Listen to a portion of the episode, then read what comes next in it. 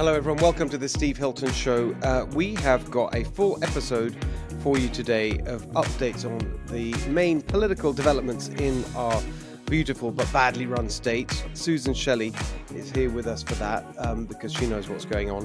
Uh, Susan, great to see you. The big event I, I, saw from the from the media's point of view, the California media's point of view, in the last few days was the um, Democratic Party's state convention, and of course, since we're practically living in a one-party state, that's like the sort of go- the government basically, um, all getting together. Um, what would I mean? I saw lots of. Uh, the, the thing the press seemed most upset about was being excluded from the speech. The I think it was a dinner speech after dinner speech, or anyway, some kind of speech that Nancy Pelosi was giving her kind of farewell speech, as it were and the media were complaining that they were not allowed to hear it, but the donors were allowed to hear it. So there was a lot of um, consternation about that in the press. But what else did you notice uh, from this event? Well, I noticed that the people who are in favor of single payer health care have run out of patience waiting ah. for uh, waiting for the legislature to deliver for them. You know, this is a completely impractical scheme. The idea of single payer health care in California would essentially make all private health insurance illegal in the state of California. It would all be canceled. It would all be replaced by CalCare.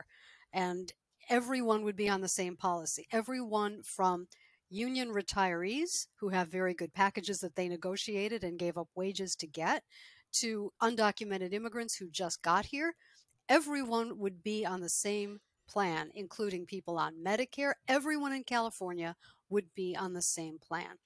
And if they cut benefits, they would cut benefits for everybody. And if you had negotiated your union contract to have better benefits, you're out of luck. It's one for all and all for one.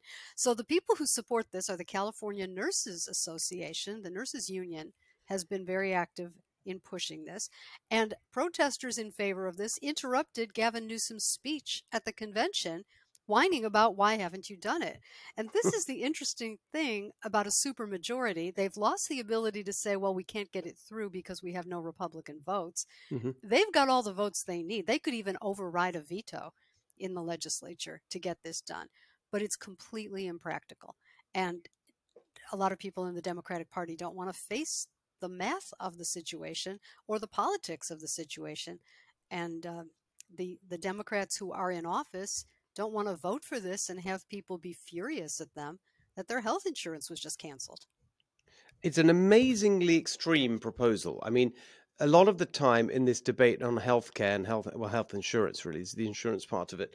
Um, you know, people say single payer and they Medicare for all is the phrase that's thrown around, and they talk about it and they make a comparison with other socialized healthcare systems, particularly the UK the National Health Service, which I know very well. It nearly killed me.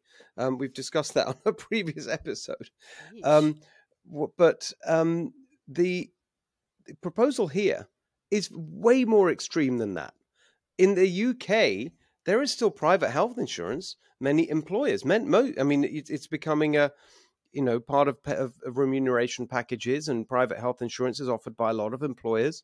People may may purchase it on their own for certain things and there's a there's what they call a mixed economy in healthcare. In in the UK which is held up as the great example of socialized medicine. This is way to the left of that. Mm-hmm. This is way to the left, and, and the the way that they try to figure out how they'll pay for it is they just take everybody else's money. So employers would pay an enormous tax in order to fund this, and then they figure they'll grab all the money that California receives for Medicare and Medicaid, and mm-hmm. they'll just grab everything, all those dollars, which they can't necessarily get. The federal government would have to agree to that. It's very unlikely that they would, but let's say they do. They grab all of that money, and that's still not enough. They still have a huge hole to pay for everything that everybody wants at everybody else's expense. The math doesn't work, and it would it would just create it would create turmoil in California. It's it's a political disaster if the Democrats were actually to try to vote for it. So now their challenge politically is to pretend they're for it while actually killing it. And how they do this, I guess, is they blame the Republicans. And how they blame the Republicans, I don't have any idea. But the Democrats at their convention talked endlessly about Donald Trump and the MAGA movement and how threatening it is. And this is California. It's no threat at all to the Democrats in California. But I guess it would be if they canceled everybody's health insurance. It's so interesting this this this kind of displacement activity um, because we have so many problems in California as we we talk about and, and well documented, and and you'd think that would be the focus. You know, like how do we solve these problems? What are we doing? You know, what can we we as a they get together as a party once a year. Got as you said, elections next year, um, and you'd think the conversation would be about an agenda uh, for the future because given that it's this one party state effectively you know actually the, the positive the flip the, the positive side of that is that there's an opportunity for coordination. You could say yeah okay let's do this together. Let's have you know the statewide elected people work with the legislature where we have the supermajority and the big cities where we completely control things and let's have a unified you know let's really solve these problems. We've got this massive housing crisis. The cost of living is so high driven in large part by housing because it's so in you know rents are so expensive and and mortgages and so on even if you can get on the housing ladder. Um, the crime the homelessness the, the energy cost you know all these things that we know about let's as a party solve these problems but no they just it's amazing that they're so obsessed with trump well, the problem they have is that the policies that are supported by the left side of the Democratic Party are not supported by anybody else. They're not supported even by many registered mm-hmm. Democrats. Mm-hmm. Registered Democrats who are homeowners, they support Proposition 13, which limits property tax increases. They don't support tax increases in general, which is why when they go through, they're always disguised as something else. Oh, it's a revenue enhancement. Fees. Right, it's a fee. Yes. It's it's something they don't use the tax word. They don't like to call it a tax. They like to call it a penalty or a something else and tie it to some unpopular thing like wealth. Apparently, wealth is unpopular, and and this is this is because people care about freedom, and you can tell that people care about freedom because the governor started talking about freedom. Mm. Now hmm. he defines it differently. Uh, he defines it as a lot of authoritarian policies to put through what the left side of the Democratic Party wants. That's how he defines freedom, but he's using the word, which tells you what the polls show. People do not really want collectivism. They don't want everything belongs to everybody and the government decides how it's going to be distributed. They don't really want that. And if the Democrats were to actually put that forward instead of just talking about it at their convention, they would lose elections in a yeah. lot of places. I mean, it's interesting, and actually, you you bring up a great point there when you when you you know reference Gavin's activity, which is you know like these days, you know, the, most people would see him in the way he he's constantly out there tweeting and so on about red states and going on about freedom and how this is real freedom here and you don't have it there. But what's interesting is actually it's a bit like with the Trump thing at the convention. It's and and you say, well, what are you doing? Like you've got a state to run. Why aren't you doing that? Why are you constantly, you know, picking fights with people in red states and going on about how terrible they are and so on? Um, why aren't you doing your job here? Same with the Democrat convention. Why are they talking about Trump rather than actually figuring out how to solve California's problems. It is because they are just that they're the same point, which is that they know that there's nowhere else to look. To, mm-hmm. to, when when you ask the question, well, who's responsible for all these problems that we have in California? There's there's only one answer: the Democratic Party. The Democratic um, Party owns all the problems. These are these are the results yes. of their policies. And so, I suppose that's right. What else do you do other than you know, pick a fight with the other side. Well, they can lie to people, and that's obviously what they're doing. They can lie to people all day long, twice on Sunday. If Nancy Pelosi is giving a speech to donors and the press is not allowed in there to hear it, then she's lying to the public. She's telling the truth to the donors because you're not going to be able to fool them. They're writing checks. But she's lying to the public and she's telling the truth to the people who write the checks. And the truth will not fly if she tells it and if it gets out. So that's why the press is not allowed in. That's a very bad sign for the way the Democratic Party is running, nationally and in California. Yes. The other thing that kind of strikes me from looking at all this is the is the level of the rhetoric. It's so dumb and stupidly partisan. Uh, we've talked about Gavin and his tweets and if you read them, it's just sort of you can't believe this is a serious person. Um, and I saw it again this week from the convention. Adam Schiff, obviously, all the candidates for the Senate were there, the Democratic candidates. So Adam Schiff, uh, Katie Porter, and Barbara Lee. I think they also. I don't know. Did they all speak? I certainly saw that they were kind of present and, and part of the story. I saw. They reported. all were speaking in the various caucuses. I don't. I don't know if they spoke to the whole convention, but they all spoke at various meetings of various groups, so they could tell individual stories right. to each group of people they are pandering to. pandering being the operative word, and then and then the thing that I saw from Schiff that the quote that was the main thing to emerge from his remarks was all about Trump, mm-hmm. all about Trump. And I and I noticed he said, "2024 is a crucial election." He said, "Our democracy will literally be on the line." First of all, you know when anyone says the word "literally," you, you know it's ridiculous. You know it's dumb because it's not literally. I mean, I'm sure I've been guilty. I try and avoid it, but like it's not literally on the line. It's just so stupid. My favorite example, by the way, of of, of misuse of liter- literally was a former colleague of one of the ministers in the UK government in a media interview. Um, and he was talking about some some issues. That anyone who thinks that is literally on another planet. Uh, no, literally, you're not, you're not, literally on another planet. So, uh, literally, just as a sort of word of warning, just uh, you know, let's not use the word literally. Anyway, literally, our democracy is on the line," said Adam Schiff. Like, what? What are they talking about?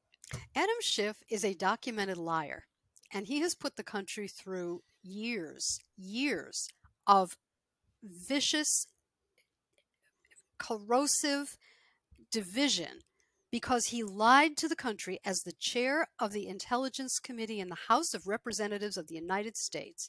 He lied to the country saying, I've seen evidence that Trump colluded with Russia and it will come out. And he did this for years, and it was never true. And he allowed election after election to happen with people thinking that the sitting president of the United States had committed treason by colluding with a foreign nation, an adversarial foreign nation. He allowed those elections to go forward, giving these interviews day and night. Most dangerous place to be in Washington is between Adam Schiff and a camera you could get killed in the stampede as he gets there to tell these lies. And he has the audacity to complain that Trump is a threat to democracy. What do you call election interference? Election after election with lies from someone who is saying, I'm the Intel chairman, so you know I know. That's the implication. He's yes. seen something we haven't seen. Openly and lying. He exactly. should resign. Uh, I have to say, uh, Susan, that is literally true. what you said there is literally true. yes, it is. He no lied and lied and lied again. I mean, he's a pathological liar. I mean, he absolutely is. Um, I mean, yes, if he had any shame, you know, because because now we've seen the evidence that that is all that, that he's been lying for so long for, through these various reports.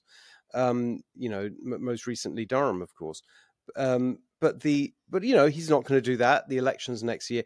I just thought it was funny that uh, like the, the, this. It's amazing that they can get away with it in a way that they have their convention and they spend the entire time talking about Trump and MAGA, and no no one sort of you know. I mean, I haven't haven't maybe someone has, but I haven't seen anything in the media about. Wait a second, these people are supposed to be in charge of California. Why aren't they trying to do something about all our problems? Well, there have been more reporters in the Sacramento political community who've been a little more skeptical and mm-hmm. reporting that this is going on and that he's not running the state and, and even editorializing in San Francisco. Why isn't he here running the state? So I think there is some unrest okay. about it. Um, will he pay a political price? It's hard to say, but you are seeing uh, that there's some pushback here and there in the legislature against things that he wants to push through. So so we'll see. Well, let's talk it, about that because out. I noticed this thing as well, which was a big. Well, I don't know, but I'm sure there's a lot more to it, and, and, you're the perfect person to explain it. I'd love to get into the anatomy of this because it's a really interesting example of, of you know how how things work or don't work. So a big element, I think you, you could say the centerpiece of of his of Gavin Newsom's budget proposal, which he unveiled, what is it, ten days ago, something like that. Um, with a massive, you know, like a, an emphasis on building things, right? Infrastructure, going to build things. It's ready. And he, you know, you, you always tell when he thinks he needs to show that he's serious by sort of doing mild cursing, you know, like it damn well be this or whatever. There's a bit of that thrown in the mix.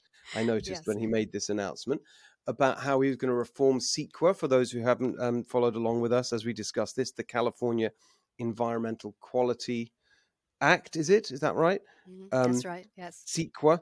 Uh, which CEQA. which is a disaster and very bureaucratic and holds things up and so on in terms of building everything from houses to infrastructure. So he was saying we're going to we're going to reform, and it has been on the table for years. You know, everyone talks about it, um, rightly. Uh, and and so he had a big proposal to speed up the construction of the new infrastructure that we need, um, both to sort of keep, keep up with our current economic needs, but also to move to the green energy economy that they want to see. Um, and so big, big dramatic. You know, we're going to get things done finally. You know, it shouldn't take this long. We're going to build things quickly in California. I mean, within days. It, and, and by the way, the, the form this took is bill, uh, sort of draft bills. What are they called? Trailer bills, I think. Is that right? Trailer bills, and that's okay. that's the giveaway that this is. A... Well, let's come to that in a second. But just to sort of get to so so anyway, he publishes these things and sends it to the legislature, as it were, and then days later, literally a couple of days later, the leg- the Democrats in the legislature say, "Sorry, not happening. This is too late. There's too much detail in here. There's no way we can have hearings on it and, and take it through the process. So this is all just going to have to wait." Which, on its face, to me, seemed a complete humiliation for for him, well, and also yes, an example it... of incompetence in the sense of wait, wait a minute, you're all on the same party you're all there in Sacramento together, or I guess Gavin's on his tour of red states yelling at people like Ron DeSantis. But surely you, you can all kind of get together and figure this out so that it's not this embarrassing thing of, you know, you announce something and then days later your colleagues say, sorry, it's not going to happen. Well, it is perhaps the first sign that he's a lame duck because they were not afraid to do that publicly. They could have mm-hmm. done it privately, but they did it publicly.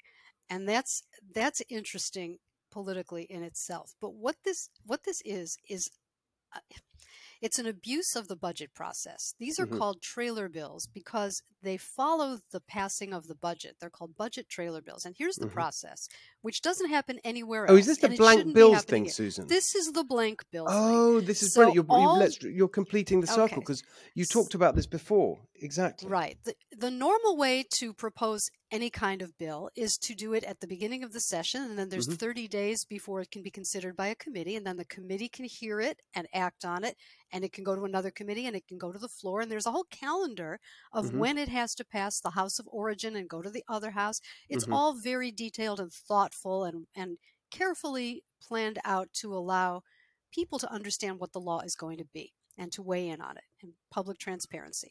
Forget that. They pass blank bills during the year, which th- we have a bill number on it, and it says a bill related to the budget, and the rest of it is blank, literally blank, literally blank. And then at the end of the budget process, the whole budget is negotiated in back rooms between the governor, the legislative leaders, and the so called stakeholders.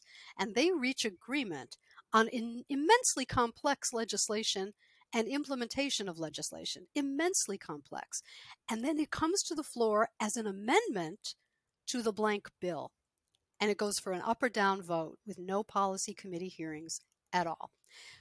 What Gavin Newsom proposed with his infrastructure package is to use this process to pass 10 or 11 bills, immensely complicated, to quote, streamline infrastructure projects, which means that selected projects, mm-hmm. not all of them and not for everybody, but just the ones he picks out, would be eligible for eliminating all this so called red tape, which is also in some cases the public weighing in and saying, well, we don't think it should be this, we think it should be that, and asking questions and testifying with expert testimony on bills. All that is gone.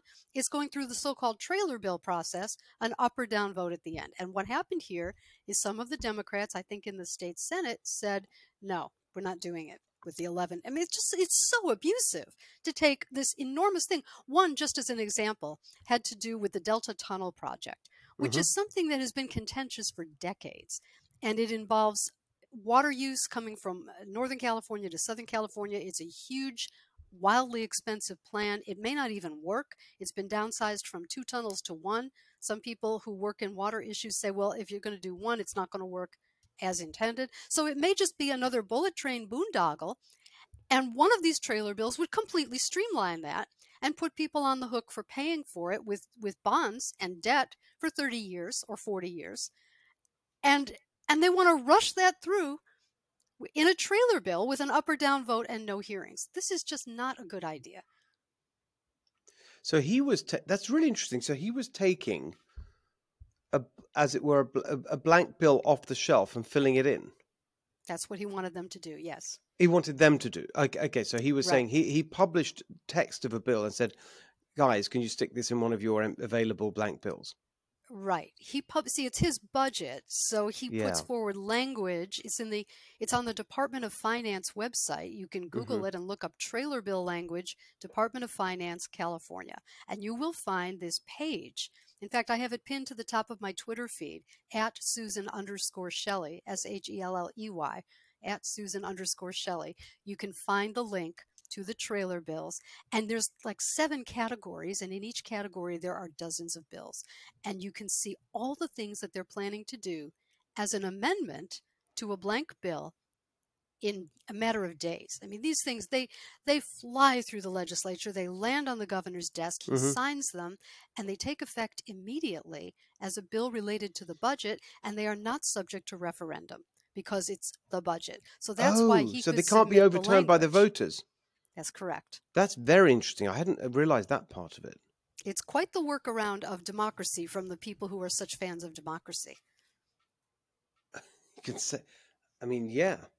So, how does the process work? So, they are the trailer bills only available after the governor's published the budget, or is that right? Or well, here's the so called budget process in California as it has come to evolve. The governor announces in January the budget, which mm-hmm. is just a proposal. And then in May, they announce the May revise, revise of the budget, yep. which is when they've when they've got a better idea of how much money is actually coming in and what they really have to spend, they revise everything. And then that's not really the budget either. And then on June 15th, the legislature has to pass a budget in order to get paid. If they don't pass a budget, by June 15th, their paychecks are cut off. That was something that was passed, I think, in 2010 as a budget reform package because they used to go late all the yeah. time and people wouldn't get their checks. People who worked for the state would get an IOU instead of a paycheck. People were upset about that. So this was a budget reform. They must pass a budget by June 15th. However, it doesn't have to be the budget.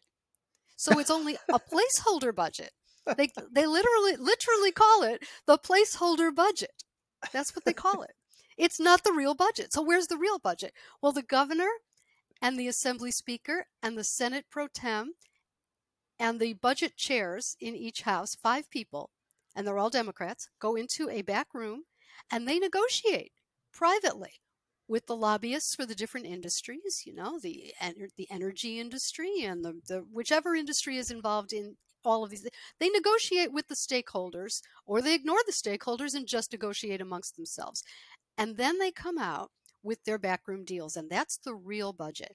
Then they take all the backroom deals and they amend them onto these trailer bills, these blank pieces of legislation, which don't have to go through any policy committee hearings because they already went through a yep. budget committee hearing when they were blank. They were heard but there was not much to hear because they were blank.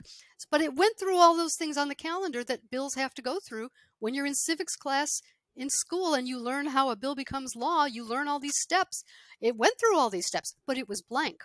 And then they amend it with this 65 pages of single space text, and it passes with an up or down vote. And it always passes because it's already a deal.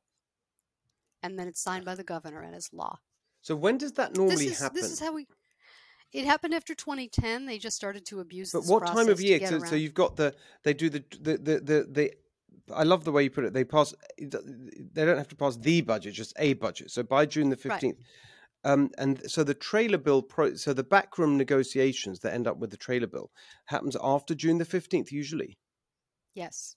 And it can so, happen actually, there's no end to when they can do these. They can just keep doing budget trailer bills for previous budgets uh, indefinitely. So oh we gosh. don't. And remind us, what was the thing that came up recently when we first talked about this? What was the what was the policy? I think it was the through? energy. It was last. Oh yes, exactly. That's bill. right. That that I mean, and one part of it was the charging people in, by income by for income, their energy. Yes, and that okay. was that was hidden in 65 pages of text as a trailer bill. So is this and unusual it, it has, then? That sorry to cut you off. Keep going, Susan. It, it was it, it required the utility companies to impose income-based electricity charges. It took the cap off the fixed charge, and it said now you're going to charge a fixed charge that's based on people's income. So people with solar panels or who had gone to a community choice aggregator to buy electricity because they thought it was more green, uh, mm-hmm. uh, they are going to see huge fixed charges in addition to what they're paying for their solar panels or their CCA electricity. So it's it's so, quite oh, it's, it's unbelievable. The, I mean, uh, quite the cost increase.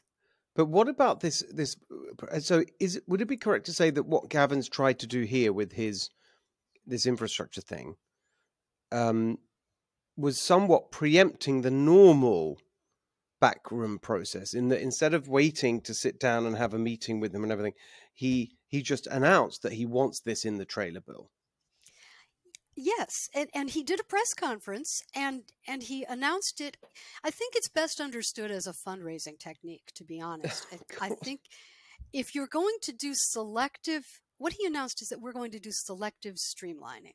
So if mm-hmm. you want to be one of the projects that's going to be selectively streamlined, you better write your check payable to whatever he's raising money for this week uh, and be ready to write many more checks to keep that process going because he's about to go into the back room and negotiate these things. And that's, I think, the purpose of the press conference is to let people know that he's going wow. to be negotiating this. And if you want a piece of it, show up at the French Laundry and make your check payable to him. That, that's to, honestly, this is legalized corruption. That's Amazing. how I don't see how it could be understood as anything else. It's not the normal, transparent, public process that we are entitled to Absolutely have amazing. in government. What a brilliant analysis there. And then and then and, and presumably that, that he can do a few behested payments, which was the very first conversation you and I ever had. For, yes, for, the, for you know, we, you were explaining about this mad notion of behested payments. Yes, that's when an elected official picks up the phone and asks somebody to make a donation for governmental or charitable or legislative purposes and that can be almost anything. And it's uh, it's a request.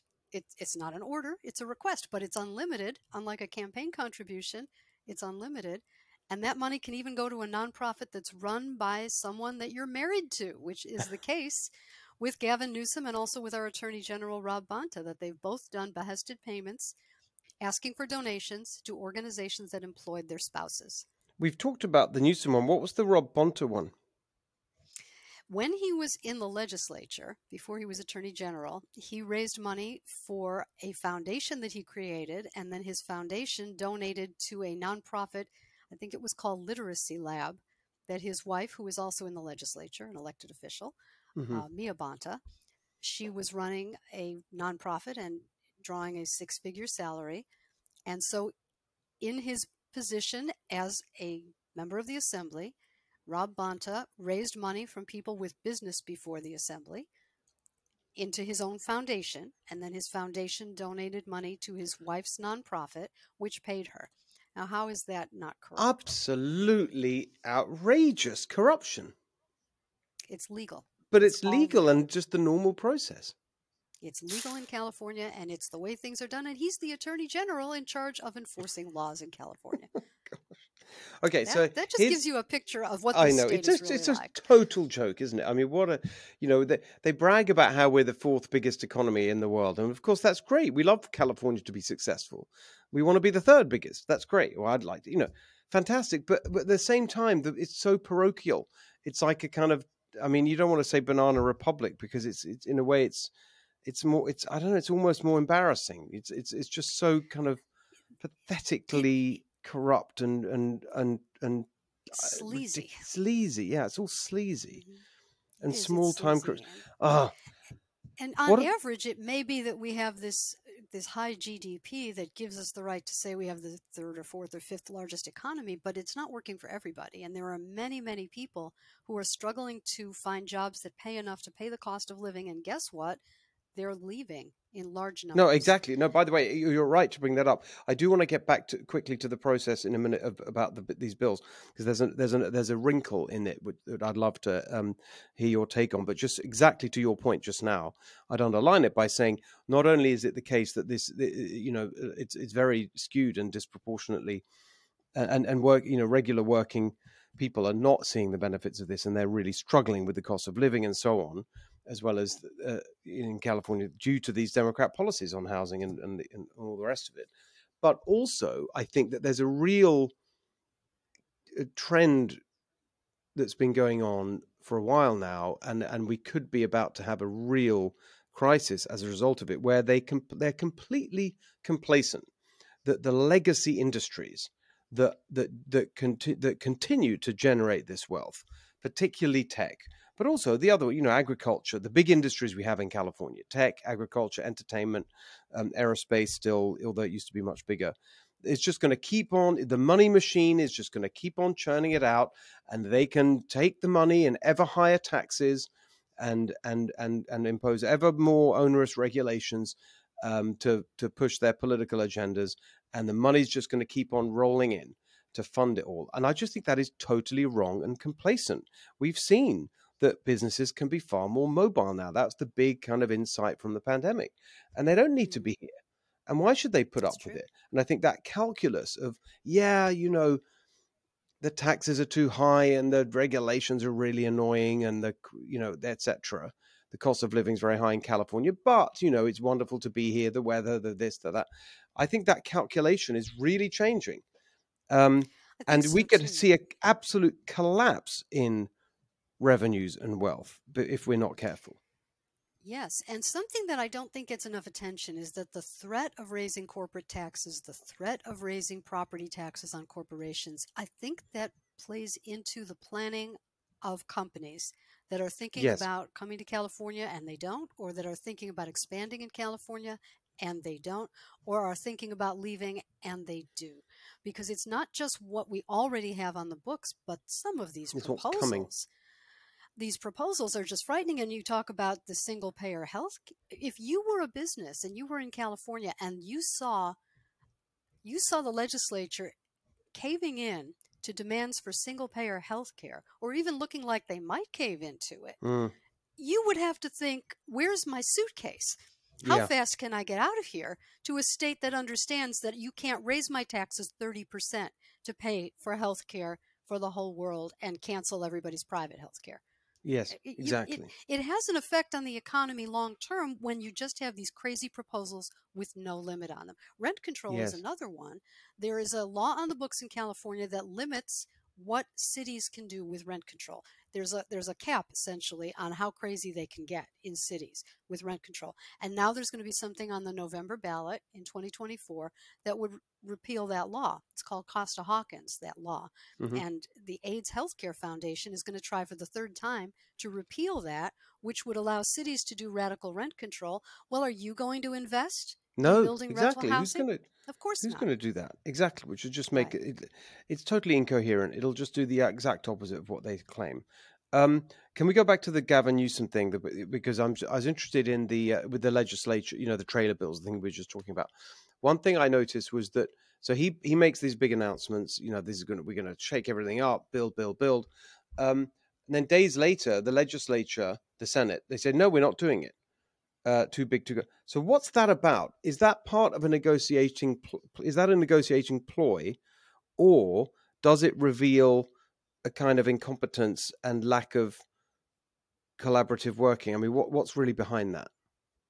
Well, I'm just cynical enough to think that the politicians who said no, we're not going to do that, were making we're making a fundraising pitch in the oh newspaper. Oh, really? You think you're going to get it by donating to him? Well, we're the ones running this. You're going to donate to us. I'm cynical enough to think wow. that that's what that was about. Oh my gosh. I don't think you can be too cynical. Well, you know, I mean, you've been following it and you know what's going on and you, you, you observe it very closely, which is why we love uh, talking to you about it. So, I mean, it's just, I mean, look at that. Yeah. One thing I just wanted to go back to, if, if we may, and, and probably end with this because I think it's interesting, and I'd love to know what you think. Where we started, which was the the convention and single payer healthcare. which they're now mad. The activists who control everything, they're mad that Gavin Newsom hasn't delivered on. He was for it. He did say he was for it, right? Didn't he? I mean, he, he's put himself on the record saying he was for it. I, I think he probably did say he was for it, but I mean, I do remember actually, also he, when they actually had legislation, I don't think he did much to push it. No, that's right, but I think he did, and I think that he and actually it's very interesting you say that the nurses are the one, the nurses union is the one pushing because I remember him, you know, bragging about how he got the endorsement of the nurses union, and so this was probably part of that transaction. But why is he because in another area of policy with reparations, where you see this astronomical price tag coming down the line and the complete impossibility of delivering that, um, he was quite quick to say, actually, we're not. I mean, we've discussed it as well. You know, so well, actually, we're not really. You know, we're not going to do this, and the financial payments are just a part of it. And when you know, basically throwing cold water over it quite quickly after the final report. Whereas on mm-hmm. uh, single payer healthcare, he hasn't done that. He hasn't said, "Sorry, this is just a non-starter. We're not we're not going to be able to do this actually."